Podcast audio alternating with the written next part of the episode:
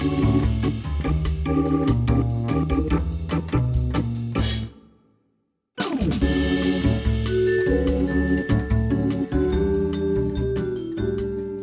and welcome to Upstream with Jim and John, father and son conversations about discipleship and culture in the Pacific Northwest. I'm Jim, and I'm alone.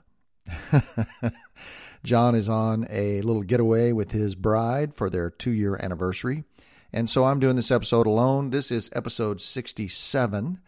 And we're going to talk about three questions that we have to get right in order to change the world.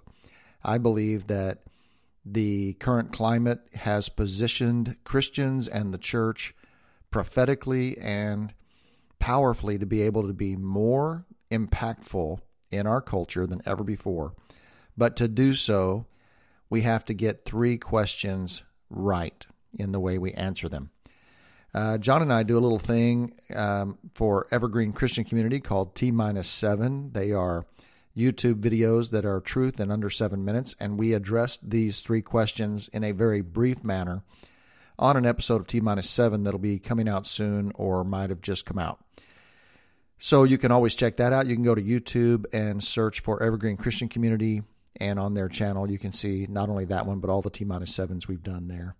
But uh, we're going to talk about these three questions in a little more uh, deep way, and I think that this will be a mind bender, uh, maybe confrontational, maybe um, controversial discussion. So stay tuned. And uh, first, it's story time, and I want to tell you the story of when I bought my Jeep Wrangler. So I have a 2012 black two door Jeep Wrangler that I bought um, New Year's Eve, uh, 2019.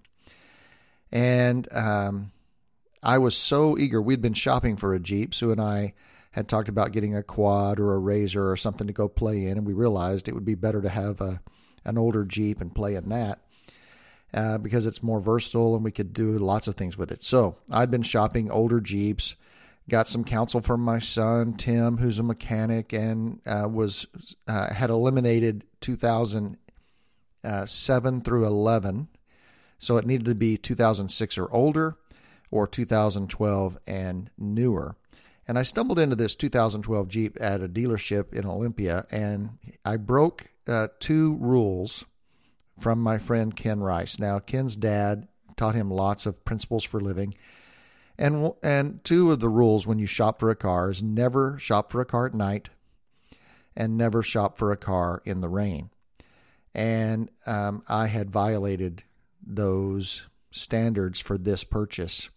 It was lots of rain when I bought this Jeep, and I did the deal at night in the dark. And I discovered in the sunny daylight of my first sunny day of ownership why his dad had that rule the fenders on this Jeep had faded to a kind of a dull gray. And you'll see this in a lot of older Jeeps where the fenders are this dull faded gray. And in the rain, they looked black, and at night, they looked black. I had no idea how faded they were, but they were really, really faded. So uh, I did some homework and I stumbled into uh, a technique that I will tell you about on how to fix if you have faded gray fenders on a Jeep Wrangler absolutely costs you nothing but your time. Uh, you do need to have a heat gun. A hair dryer, they say, will work, but a heat gun is a really cheap purchase. I actually already had one. I think they're like 15 bucks. They're not expensive. So the deal is you just uh, very slowly and at close range go over every inch of the fenders with this heat gun like it was uh, uh, spraying paint almost and you watch the plastic transform before your very eyes. It's one of the most bizarre things I've ever seen. And uh, I ended up using it on both bumpers. It did those, it brought the black back to those colors as well. And so on our Instagram, uh, when this episode drops, I will put a picture of the uh, fenders in process. You can see how gray they were and how black they became in a matter of about two hours of just meticulously heat gun going through. Might might not have even taken two hours. Might be just one hour. But um, there you go. So if you have a Jeep Wrangler, well, first of all, don't ever buy a used car in the rain or at night. Um, make sure it's dry. Make sure it's daylight so you can see everything find any leaks, whatever.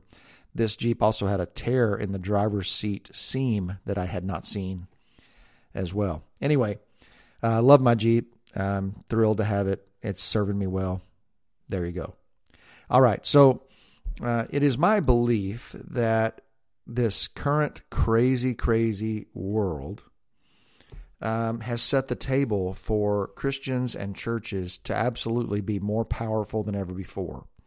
The problem is it's a disruptive table setting. Um, I don't have to tell you again all the things that are going on, but but the, I, I've fallen in love with this this idea of VUCA environments. It's a military term, I think, and it means that the environment is completely VUCA. That is an acronym for high volatility, uncertainty, complexity, and ambiguity. What that means is that the world is so chaotic, the environment that you're trying to function in or lead in is so chaotic that the volatility factor is very high. It seems almost uh, unpredictably volatile. It is uncertain. You cannot have certainty. The ability to predict anything and, you know, like right now, long range planning is about two weeks because of the uncertainty of things. Complexity, meaning that there are lots of factors that are contributing to the disruptive environment. And so it's not easy to parse out or uh, analyze. And then the ambiguity that it becomes in, it becomes difficult to have any any real clarity. So that's the environment we're in from the pandemic, from governmental control over our lives, um, I continue to mention tongue in cheek, but very frustrated by the fact that all of our governors have become benevolent dictators that do not require the three branches of government to operate. They're ignoring the legislative branches and judicial branches of their states to benevolently dictate over their citizens for their own good, which is not an American concept. So it's hard for us to embrace even when they're right. And you could argue sometimes they are and sometimes they aren't. Um, by the way, I would hate to be a governor or a president right now. The pressure and the difficulty of those leadership roles is exponential. Uh, the also two two other factors that are driving me crazy is one that everything is political. Um, if you decide you want to wear a mask, you made a political statement. If you decide not to wear a mask, they put you in a political party if you, whatever you believe about schools gathering in classrooms or not, what you believe about churches gathering, what you believe about going to concerts or having uh, tickets available to go to a sporting event. Um, almost any subject, Black Lives Matter, uh, supporting police officers, defunding the police. You pick any issue, and your uh, opinion on any one issue puts you in a political box and it, everything's politicized. It drives me absolutely insane, and it causes us to be un, unable or incapable of legitimate discussion about really important issues because the concept of nuance has flown out the window. Everything's black, white, really red, blue, liberal, conservative, and nuance is gone. And yet, nuance is so important. For example, well, one last one is the cancel culture. You know, if you made a statement, it doesn't matter how many years, and I hear pastors saying this right now. People are leaving their church because they opened the doors and tried to have public gatherings, or they're leaving their church because they refused to open the doors. And these pastors are saying, you know what? I have been your pastor for 10 years. You have trusted me. I have been there with you. I have hugged your kids. I have I have dedicated your babies. I've married your sons and daughters. I've visited you in the hospital. I buried your dead. I have been sharing Jesus with you for 10 years, and now because I make one decision to open the church or to not open the church, you're leaving me. Uh, it's part of the cancel culture. Uh, to me, the best example of this is John Wayne Airport in California.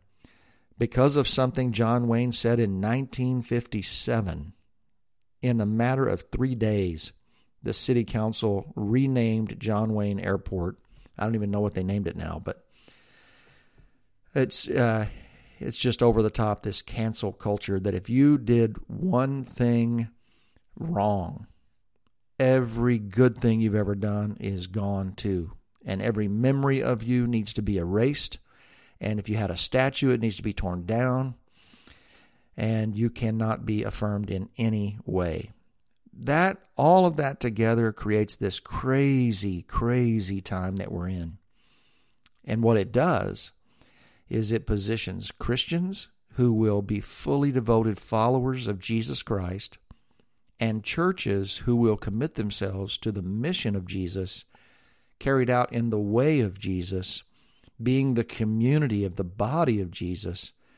Man, what a prime time for us to bring stability, clarity, and vision to the world. So we have this unprecedented opportunity.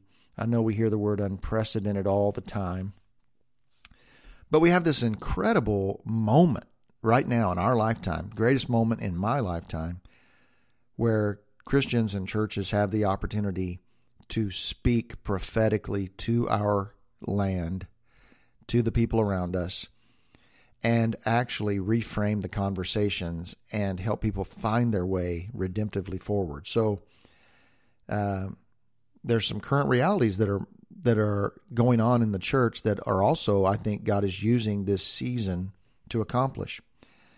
I'm going to offend you perhaps here, but um, I think consumer Christianity is going the way of the dodo bird, and already researchers, um, analysts say that one third of all church attenders are no longer church attenders. When the church pivoted to a digital platform and they didn't have the cool lights and the great environment and the lattes and the Disney World for the kids, when the uh, when the consumer uh, experience of church went away, so did one third of the attenders. I don't have any reason to doubt that research. I have not gone deep to analyze it the prediction is that they are gone and are not going to come back. I do believe, as I anecdotally talk to people uh, around me, that um, that I could easily see where a third of church attenders are not watching online. They're not watching it in real time. They're not watching it later to catch up. They're not keeping up with the life of their church. They are moving on, and um, so I think consumer Christianity is going away, but I also think there's another form of Christianity that God wants to get rid of. And it is what I would call, sorry if this offends you, the suck titty baby Christian. This is the Christian who uh, demands that the church part the hairs on their mustache and insert the bottle in their mouth and feed them the milk of God's word so that they can be nurtured and nourished, even though they've been a believer for decades. Um, the as you see Christians believe that everything is about these weekend gatherings.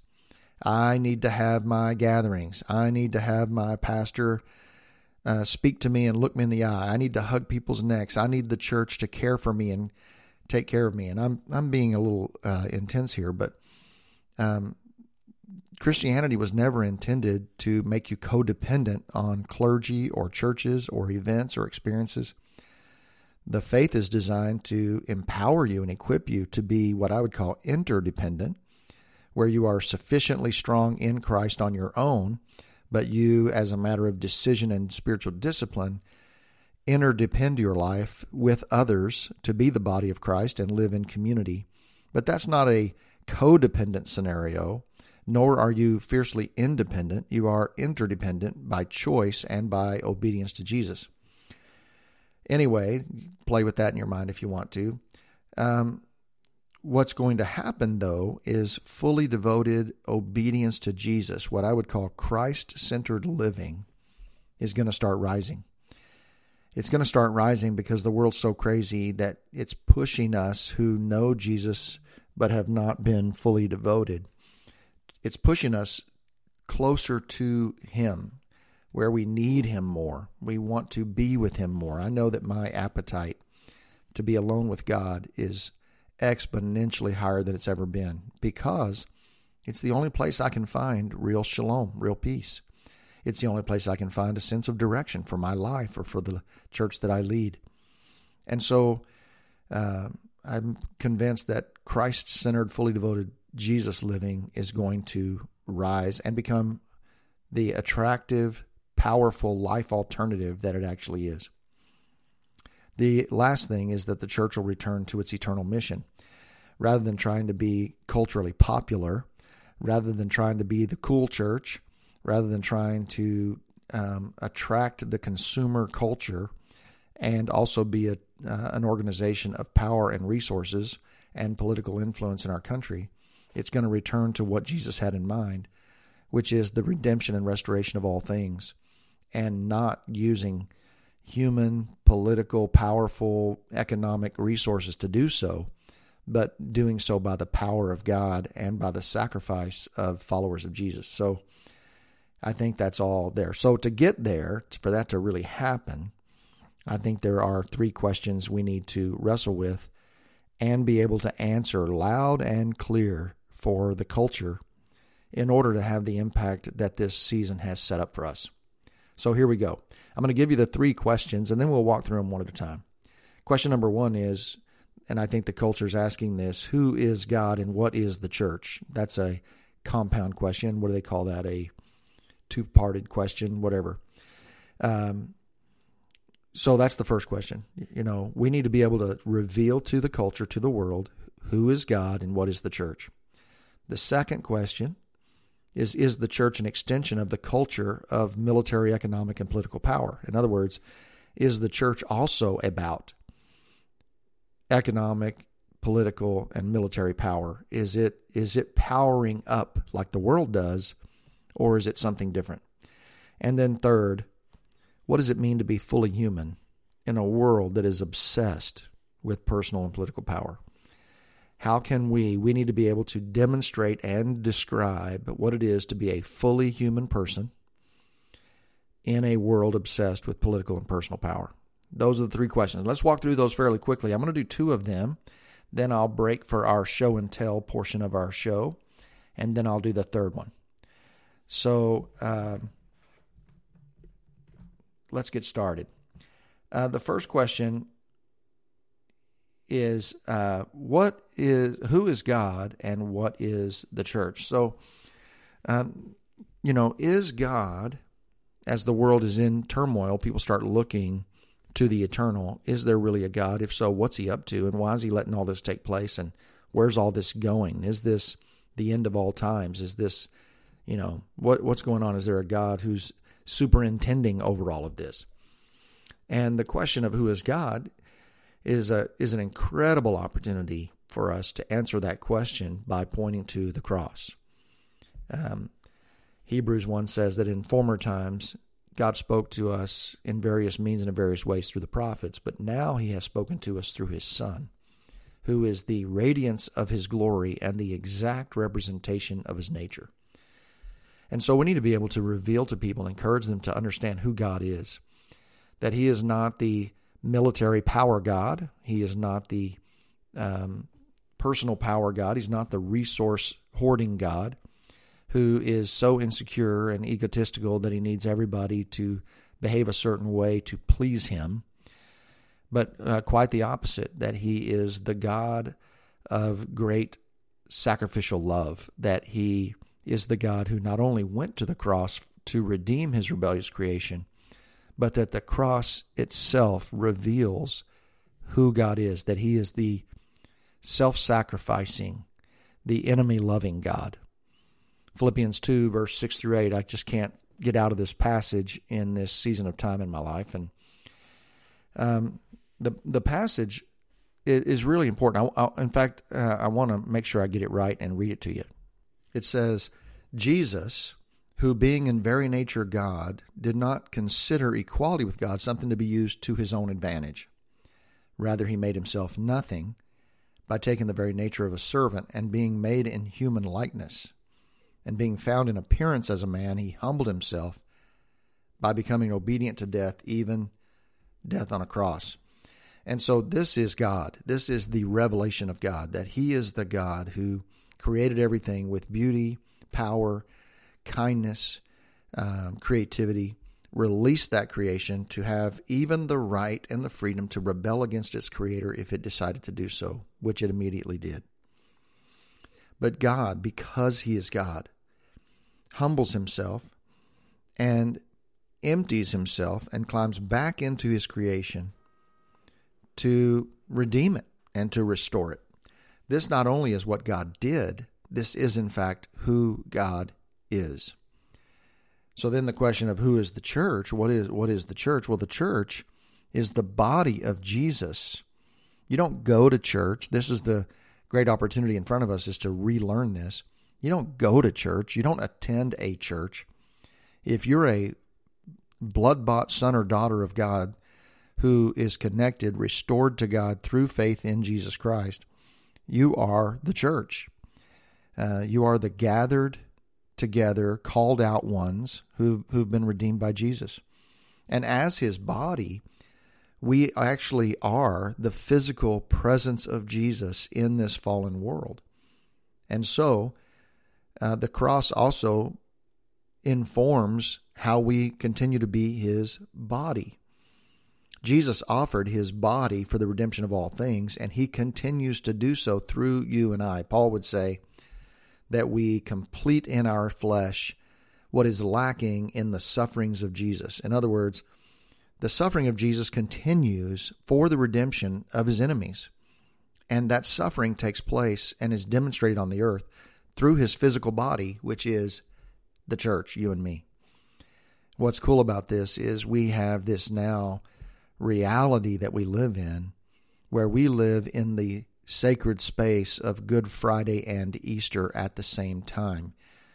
As you watch Jesus go through Good Friday, where he is suffered, beaten, betrayed, and crucified, then that dark, dark, you know, couple of days, and then the resurrection, Easter, where he rises again, overcomes everything through the resurrection. And now we, his body, we live in Good Friday, the suffering of Jesus, and the power of his resurrection. We live that concurrently. That is the space we live in right now. And while, while we do so faithfully to our Lord, we continue to be his body, which ongoingly is willing to suffer in this enemy love reality. That we so love our enemies, we will pray for those who persecute us and bless those who curse us because of the willingness of Christ to let his body suffer for the redemption of all things. Man, if that doesn't fire you up, um, that's just amazing to me. It's also a very sober reality. And what we do then, as the people of God, as the church, the church then becomes a, a, a body, a people who do not hoard political power, who do not demand their rights, but who give away power and resources. In this fallen world, power and resources are used to the advantage of the powerful and the resourced. But in the kingdom of God, Jesus demonstrates that is the heart of God to be the powerful and resourced King of all creation who utilizes his power and resources for the redemption of those who have neither power nor resource. And this becomes the mission of the church to continue to do that. So, who is God? He is the enemy lover, the sacrificial giver. Uh, what is the church? It is the body of Jesus lived out in real time through our lives as the people of God, continuing his suffering, redemption, and resurrection power in real time. That is awesome. And if we can be those people and communicate that gospel and that church to our culture, the opportunity in front of us is unreal. The second question is really an extension of that conversation Is the church an extension of the American culture, i.e., a culture of consumption and power and resources and demanding our rights? And this is where the conversation of Sunday gatherings is so uh, vividly a demonstration of this question. Should the church demand its right to assemble as the Constitution allows? Or should the church uh, obey its government officials and sacrifice its rights, subjugate its rights for a higher purpose? So, uh, this is a big, big question. And I believe that in this cultural moment, if we are seen as a church that demands that we get our rights and we demand that um, our power and resources be honored and restored, we will miss the opportunity to reflect Jesus in this moment. Now, uh, this is understood in the context of this. The church is not being uniquely singled out in our current world. As I mentioned, you can't go to a professional sporting event, you can't go to a concert. Um, all you can do in a big crowd is um, what they would call peacefully protesting. You can burn down buildings and be an idiot. Um, that's a different conversation. But churches are not being singled out as the one group of people who cannot gather. Sports fans cannot gather. Um, lots of groups cannot gather. Weddings, funerals. And so, uh, until the church is singled out, it does not need to have a rights conversation, in my view. But instead, we have this opportunity to demonstrate that there is no political system. Uh, because, just uh, FYI, the church is all over the world, not just in America, and it is flourishing in every possible political environment. The church is designed by God to thrive in communism, socialism, capitalism, democracy, monarchy. You can't create a political system that can stop the church from thriving. And so the opportunity in front of us is to demonstrate the ability to be the people of God and to do the mission of Jesus in any political environment. That should be the focus of the church, in my view, when it comes to the culture of power and cons- consumption. We don't need either to be able to be the people of God. And instead, we should become obsessed with the redemptive mission of Jesus and seek to accomplish that mission in any political structure. Now, let's take a break. Um, we're two thirds done. I'll do a little show and tell with you, and then uh, we'll finish the third question. So, my uh, show and tell item today is something I have um, I had fallen in love with uh, a couple years ago when I bought it, and then I set it aside, and now I'm back to it, and I'm back in love with it again. It is, I'm going to say, it is three and a half inches uh, wide, and I'm going to say it is um, maybe eight or nine inches tall. It's very thin, less than a half inch thick. It is black around the edges and it is a electric device, battery powered device. And when you push the and and what's cool, I'm gonna just tell you, it's a it's a Kindle Paperwhite. And when it's turned off, it has a black and white image on the screen that is not using battery power, and it's super cool. It looks like a black and white photograph. And then um, it has all my books on it. I have tons of books in my office, but I have even more than that on my now digital library. And uh, what it does is it, it, it looks like the page of a book. That's why I like it so much. You can highlight, you can enter notes, you can bookmark pages.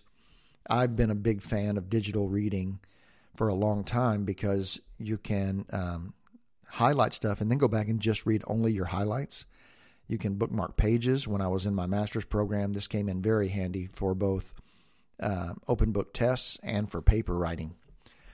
Anyway, I love my Kindle Paperwhite. It is waterproof, great at the beach, great anywhere. It actually fits in the back pocket of a pair of Levi's, so it's easy to get around. Takes up no room in a duffel bag either or whatever. And I love it. I'll put a picture of this on our Instagram account and on our blog, and you'll be able to look at that. But I'm a huge fan. So that's the Kindle Paperwhite, and this is not an ad. I don't get paid by Kindle uh, to tell you about it. I've just been a big, big fan of it. All right. Uh, let's take a commercial break and then we will be right back. Upstream is supported by the faithful members of the Upstream team, listeners who give monthly through Patreon. This podcast is just one part of the Jim and John ministry. They also write weekly blogs, have published their first book, and are currently at work on more. Their desire is to produce transformational content as well as offer encouragement and coaching to others. The dream is to see a movement of people who are integrating the work of Jesus into their daily lives and who are joining him on his mission to redeem and restore all things. Check out their website at jimandjohn.com, where you can learn more about the father son duo and gain access to all they have to offer.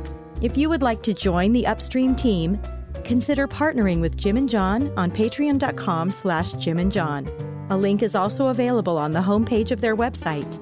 And remember, there's no H in John. Now let's join Jim and John for the home stretch of today's conversation. All right, welcome back. Thanks for uh, listening. Thanks for sharing uh, episodes that are meaningful to you with a friend. Thanks for those of you who are our patrons uh, who support monthly this ministry, and we are really grateful.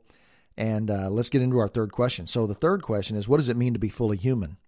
Uh, the church has an incredible opportunity. Christians and churches, the people of God, have a a golden opportunity to demonstrate what it means to be fully human in a world that is so darkly fallen, so consumer oriented, so obsessed with personal and political power. And so, what does it look like to be a full, a fully human person? Now, I'm going to go back to the Philippians 2 6 through 8 passage because this is where I think a cool thing occurs there. Remember, I read it to you that uh, Jesus, because he was in very nature God, did not consider equality with God something to be used to his own advantage.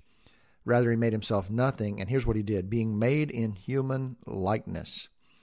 I believe that sentence right there is a reference to the original Adam.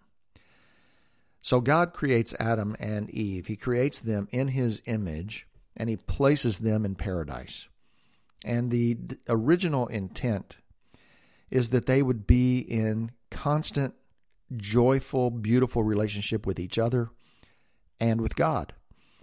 And that they would uh, bear his image. That is not just, um, I have no idea what God looks like. He chose these human bodies, but but that they would be image bearers in his personality, his temperament, his passions, his vision, his mission.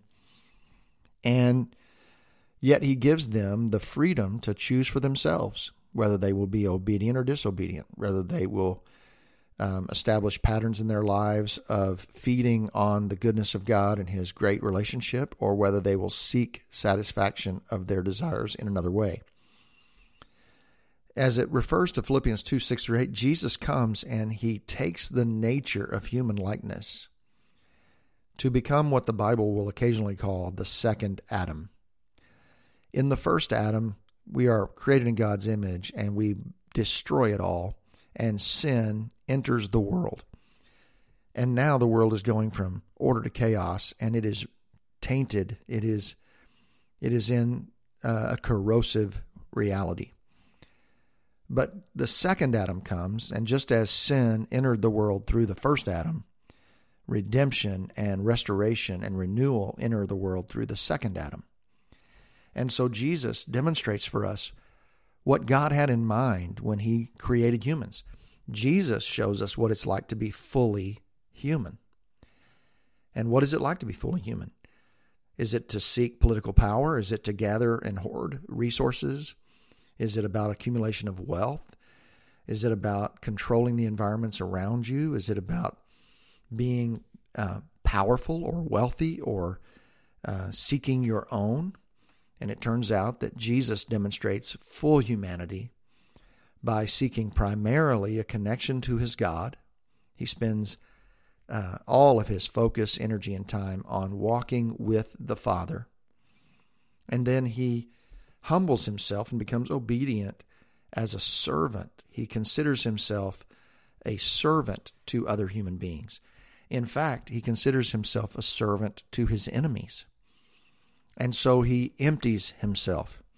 What does it mean to be fully human in a world that is obsessed with political and personal power and resources? It is to become like Jesus uh, conformed to the image of Jesus, informed by the cross, and I like this new word I've discovered, cruciform, to have our lives formed by the cross, such that we are people who self empty for the sake of others, who are inspired by an enemy love, as God is, and who surrender our power for the redemption of all things who, rather than demanding for our rights, will subjugate our rights at great personal cost, so that the redemptive mission of God might gain traction and power in the lives of others. So, what does it mean to be fully human in a world obsessed with possessions and power? It is to be like Jesus.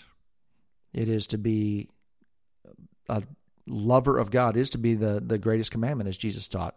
To love God with everything you've got your mind, your heart, your soul, your body, your intellect, your imagination, your resources, your power.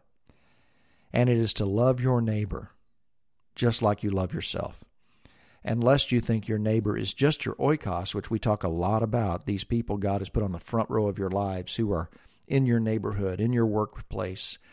If in case you think your neighbor is just people you like who are like you, Jesus then told the story of the Good Samaritan, which was an absolute mind blower to the Jews that a Samaritan would be an example of a good neighbor. Basically, Jesus would say, Who's my neighbor? Whoever's right in front of you or around you or within your reach. So, uh, if we can, here's I'm going to wrap this up. It, right now, the opportunity is so prime for us to communicate and reveal who God is, that He is the He is the self-emptying, enemy-loving God, and that His church is the body of Jesus, willing to walk in suffering of Good Friday and resurrection power, so that all things can be redeemed and restored, that people can find a pathway to reconnecting with God, to being unenslaved by their addictions and their flesh, that they can go from death to life. That's what the church is. And if we can then um, demonstrate the operation of the church that is not only um, not leveraging power and resources for our own good, but subjugating our rights for the sake of a greater mission. And then, if we can become individual Christians who demonstrate what it is to be fully human in a world obsessed with power and resources, man, we have an opportunity to change the world. Now, as you listen to all that, you might find yourself right where I find myself. I am at the same time incredibly compelled by this entire conversation. I am so hungry to be like Jesus. I'm so desirous to be a person who's not obsessed with power and resources and my own advantage, but instead to be an enemy lover and to be a sacrificer for others. And man, to fight my flesh is so stinking hard.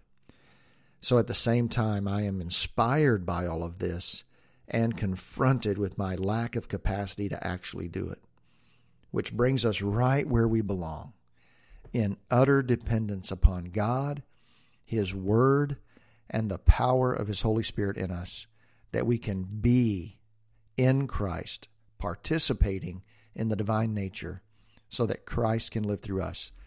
My life verse, Galatians 2:20, I am crucified with Christ, nevertheless I live, not I, but Christ lives in me. And this life I live in the flesh, I live by faith in the Son of God who loved me and gave himself up for me. May the Lord help us to be full of his Spirit, walking by the power of his Spirit, and becoming like Jesus. Man, the best is yet to come, no matter what's coming politically in our nation, no matter what's coming economically in our nation, no matter what's coming culturally and socially in our nation. If we are the people of God, the best is yet to come. I hope that encourages you and you hold on to that. Hey, like always, thanks for listening. Next week, Jon will be back with me, and it'll be Jim and Jon. So thanks for uh, walking this little journey of thoughts with me. Uh, email us info at jimandjon.com, no H in the Jon. Read our blog. Uh, posted some blogs recently. You can go to jimandjon.com and follow us on Instagram, uh, where you can check out stuff there as well.